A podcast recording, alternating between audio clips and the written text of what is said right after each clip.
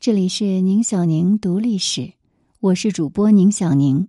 在今天的节目当中，和大家分享到这个内容：地狱之门真的存在吗？文章来源：大象公会，利维坦。这篇文章提到的地狱之门，可能大家不太了解，因为更广为人知的地狱之门呢。是位于土库曼斯坦达瓦扎的一处天然气田，它的地面在一九七一年崩塌，形成了颇为恐怖壮观的天然气坑。如今这里呢，已经成为了一处有名的旅游景点了。如何定义地狱之门呢？当然可以和视觉上的联想相关，但是如果能够结合历史考古和相关的文献。那就是另外一回事了。弗莱格瑞安田野很难称得上是一片乐土，它寸草不生，荒芜遍野。这片田野位于那不勒斯湾北岸，是火山口的一部分，而这座火山是东边几英里处曾摧毁了庞贝城的维苏威火山的孪生兄弟，仍然很活跃。只是今天，它最明显的特征是这个贫瘠的碎石遍地的高原，火焰从岩石中喷出，硫磺气体云从地下深处的喷口涌出。笼统来说，这里就像地狱一样，所以毫不奇怪，它总是和各种各样的奇怪故事联系在一起。最有趣的，也许是一个关于先知古马叶安的神话。古马叶安这个名字来自附近的古马叶安镇，一个在公元前五五零年繁荣的希腊殖民地。当时，伊特鲁里亚人仍然统治着意大利中部，罗马只不过是一个由一系列暴君统治的城邦。传说，女先知是一个名叫阿马尔萨的女人，藏身于弗莱格瑞安田野的一个洞穴里。她年轻貌美。美丽到足以引起太阳神阿波罗的注意，阿波罗给了他一个许愿的机会，以换取他的童真。阿马尔萨就指着一堆灰尘说：“这里有几粒尘埃，自己就要几年的寿命。”可是他却没有考虑到诸神的报复心理，这在古老的故事当中通常就是这样的。在奥维德的《变形记》当中，他哀叹道。我像个傻瓜一样，没有要求所有的岁月都有永恒的青春。他越来越老，但不会死。维吉尔这样说。他在散落于洞穴入口处的橡树叶上涂满了对未来的预言，并指出洞穴本身就隐藏着一个通往冥界的入口。而在所有与女先知有关的故事中，最著名的可以追溯到塔克文苏佩布，就是高奥者塔克文的统治时期。他是罗马神话的最后一位国王。有些历史学家认为他真实生活在公元前六世纪，并统治着罗马。根据传说，女先知带着九本预言书来到塔克文的宫殿，这些预言书阐述了罗马的未来。女先知想要把这套书以高价卖给国王，可国王立即拒绝了。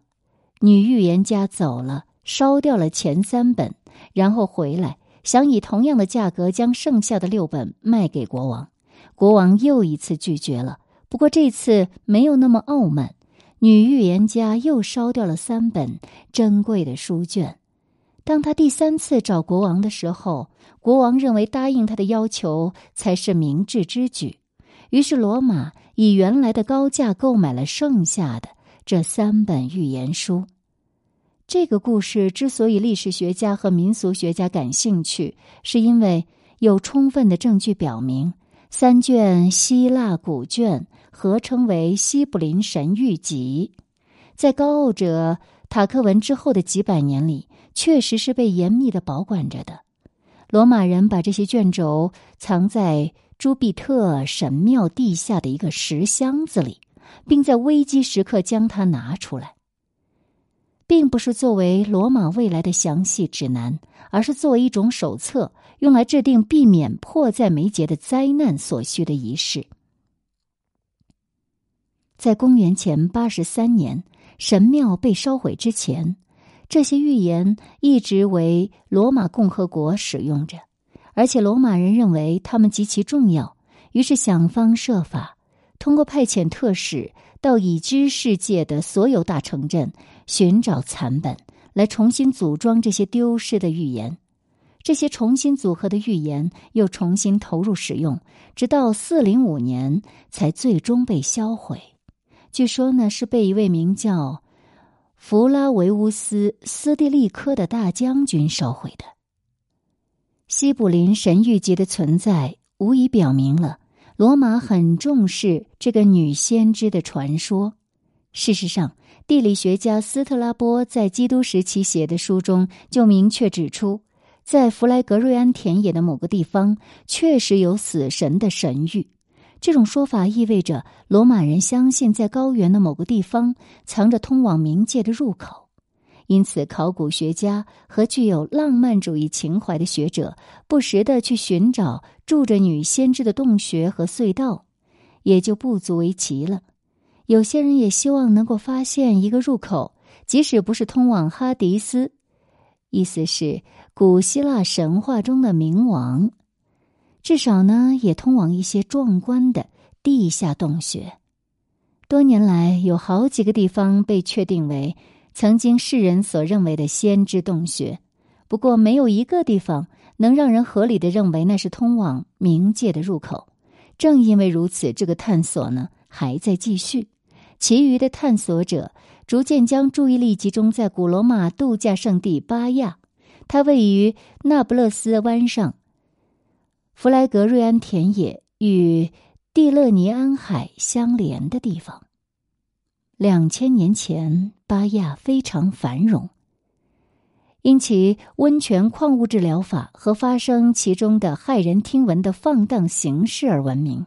而今天，这里不过是一堆风景如画的废墟。但是，意大利考古学家阿梅迪奥·马伊里在二十世纪五十年代。发现了一个至今不为人知的古墓的入口。几个世纪以来，它一直隐藏在葡萄园里茂密的灌木丛下。马伊里的同事们不得不清理了十五英尺厚的泥土和葡萄藤的堆积物，才让它重见天日。事实证明，巴亚的地狱之门是个很难探索的地方。有一条。很明显是古代人工建造的隧道，消失在一座可能是希腊神庙遗址附近的山坡上。根据马伊里的报告，第一批好奇的围观者把头伸进狭窄的入口，发现了一条漆黑的通道，里面非常闷热，而且烟雾缭绕。他们只能深入内部几英尺，就匆匆撤退了。这个谜团就此搁浅。直到二十世纪六十年代初，费朗德·佩吉特，他喜欢大家叫他博士。他注意到了这个遗址，这个地方才得以重现。帕吉特并不是一个正经的考古学家，而是一个冶金化学家。他是福尔摩斯探案集插画师西德尼·帕吉特的侄儿。在退休后。帕吉特隐居到了那不勒斯湾，把发掘作为一种爱好，因此我们需要对他的理论更加严谨、认真的审核。值得注意的是，虽然在罗马的一家英国学校的学术委员会同意发表他和一位名叫基斯琼斯的美国同事花了半年时间调查隧道的结果，但这并不算什么，因为学校只对帕吉特的内部规划表示赞同。却拒绝评论他的理论，比如这条隧道是什么时候建成的，又是为什么而建成的。这些理论最终成功出版，可是毫无反响，这让人非常惊讶。虽然他们声称自己偶然间发现的洞穴真的是通往地下世界的入口。佩吉特是少数几个仍然希望找到维吉尔描述的先知洞穴的人之一。正是这种痴迷，让他愿意到荒凉的内部去冒险。他和琼斯挤过狭窄的入口，发现自己置身于逼仄的隧道，大约一点八米高，五十三厘米宽，里面的温度让人很不舒服，但还是可以忍受的。于是，这两个人就挤进了一条他们声称可能有两千年没有人进入过的通道了。帕吉特和琼斯在严苛的条件下工作，花了很长时间来探索这个非常宏伟的隧道系统。隧道内的通道网络狭窄而且繁复，其中一些通道的入口被封锁或伪装起来。而帕吉特只能猜测他确切的使用目的。可以说，在帕吉特之后来的大多数人都承认，他们或多或少对隧道一些奇怪的方面是感到困惑的。第一个奇怪的地方是在距离入口约一百二十五米处，也就是小路分叉的地方。但是在大约一百米后，这条小岔路再次并入了建筑群。帕吉特认为。这条岔路的路口曾经被一扇木门掩盖，在关门后挡住了一条通往地下的路径。但是如果把门打开，它可以被用作通风系统。这是探险家们猜测的。热的有害的空气会从隧道的上层被吸出去，而表面的冷空气流则会不断的沿着下层被吸进来。随着帕吉特和琼斯深入山坡，又有两个谜题浮现。首先，在隧道内大约二百米处有一条陡峭的通道，在的底部呢，他们发现了一条一点八米宽的地下河，延绵至黑暗中，河水摸起来是热的。他们涉水而上，登上对岸一条陡峭的通道，来到了他们以为是内部的圣殿的地方。这个房间到底是什么？或者曾经被用来做什么，仍然是个谜。在这条隧道的历史上，有人曾费力想将此地填平，而且它从未被挖掘出来。在隧道系统的其他地方，就发现了更多的堵塞物。根据帕吉特的粗略计算，大约有二百立方米的土壤被装在篮子里，从地表搬运进来。这样的操作需要一点五万人次，沿着狭窄的通道进行运送。他断定，有人曾经非常急切的想堵上隧道，以掩盖其目的。那么，帕吉特所说的地狱大门到底是什么呢？谁建造了它？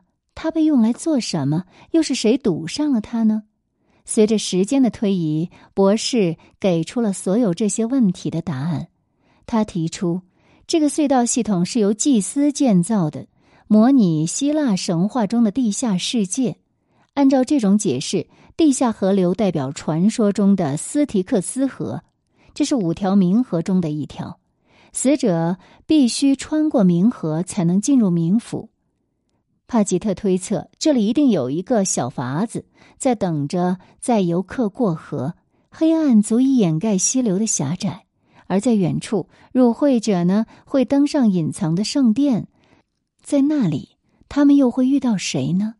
博士认为有一种可能是一个女祭司冒充女先知，以高昂的价格告诉了他们预言，因此他把这个建筑群称为入会大门。那么，在帕吉特看来。这些隧道的建造可能是为了让祭司们说服他们的金主和有钱的游客，让他们误以为自己已经到了冥界。这里温度不断升高，火山蒸汽四处飘散，足以给人留下这种印象。如果游客感到害怕、困惑，甚至他们被下了药，那么就有可能创造出一种强大的异界体验。即使是对祭司的力量持怀疑态度的人，也会被说服的。博士认为，这个论点的有力论据是隧道的精心规划的程度。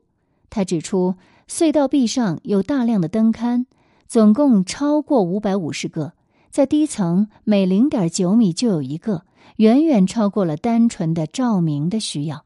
如果这些隧道像主流考古学家一直认为的那样，仅仅是为了将温暖的空气输送到巴亚著名的罗马浴场，那么这些灯就毫无意义了。那条岔路和它隐蔽的木门，可以让一群祭司，也许还有所谓女先知，快速进入隐秘的圣殿。帕吉特认为，整个系统与古代神话的冥界之行是非常吻合的。例如，在维吉尔《埃尼阿德》当中，英雄埃尼阿斯在地下旅行中只穿过斯提克斯河一次，就通过另一条路线从哈迪斯出现了；而在后山发现的另一条被堵塞的隧道，表明巴亚的建筑群可能就是为了实现这样的旅程而建造的。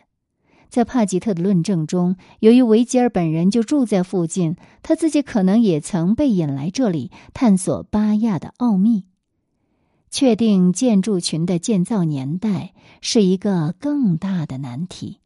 探险者们在隧道里几乎就没有发现任何能证明建造者身份的证据，只有一个壁龛中的石匠的铅锤以及一些古老的涂鸦。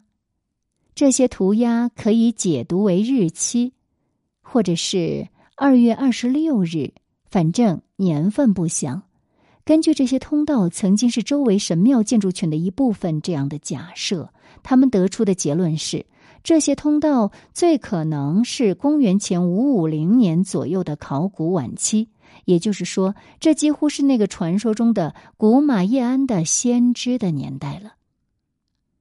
如果是这样的话，那么这个复杂的建筑几乎可以肯定是希腊殖民者的杰作了。至于这个隧道什么时候被封锁，帕吉特写道：“那一定发生在维吉尔时代之后，在罗马帝国历史的早期。但究竟是谁下的命令，为什么要这样做，他也说不上来。”随着时间的推移，帕吉特和琼斯至少解决了地狱大门诸多谜团中的一个。一九六五年，他们说服朋友美国陆军的大卫·刘易斯上校，用潜水仪器为他们来调查冥河。刘易斯和他的儿子潜入溪流中，顺着溪流进入一条急剧加深的隧道，还发现了一个水下洞穴以及溪流温暖的源头，那是来自两股沸腾的泉水。这个温泉呢，是因为弗莱格瑞安田野上的火山而形成的。根据刘易斯报告，斯提克斯河水来自于它左边的两个狭窄入口。现在这两个入口已被淹没了。这两个入口是人工开凿的，一个人刚好可以挤过去。刘易斯还发现了一条从冥河后端通向帕吉特所说的圣殿的隧道。它仍然被泥土堵住，没有人好好探索过。帕吉特精巧的理论是否正确，仍然是一个争论不休的问题。隧道系统似乎起到了某种仪式的作用。除了安静无声的灯龛外，另一位英国研究者约翰斯穆特最近通过努力已经确定，入口通道是有角度的。这样，它就会在公元前五百年左右的每个春分时节被维苏威火山的日出照亮。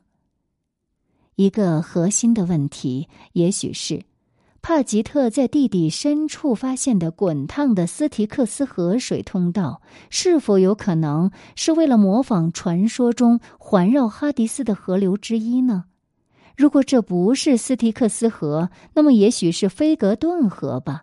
即神话中的火河，这是五条冥河中的另一条。在但丁的地狱篇中，他将死者的灵魂煮沸了。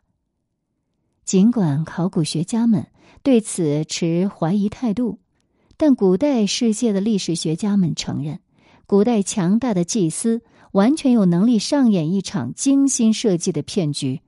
最近一份关于著名的希腊德尔斐神域遗址的地质报告表明，附近岩石的裂缝将令人迷醉的气体带到了地表。这一点表明，这里可能是被刻意选择的。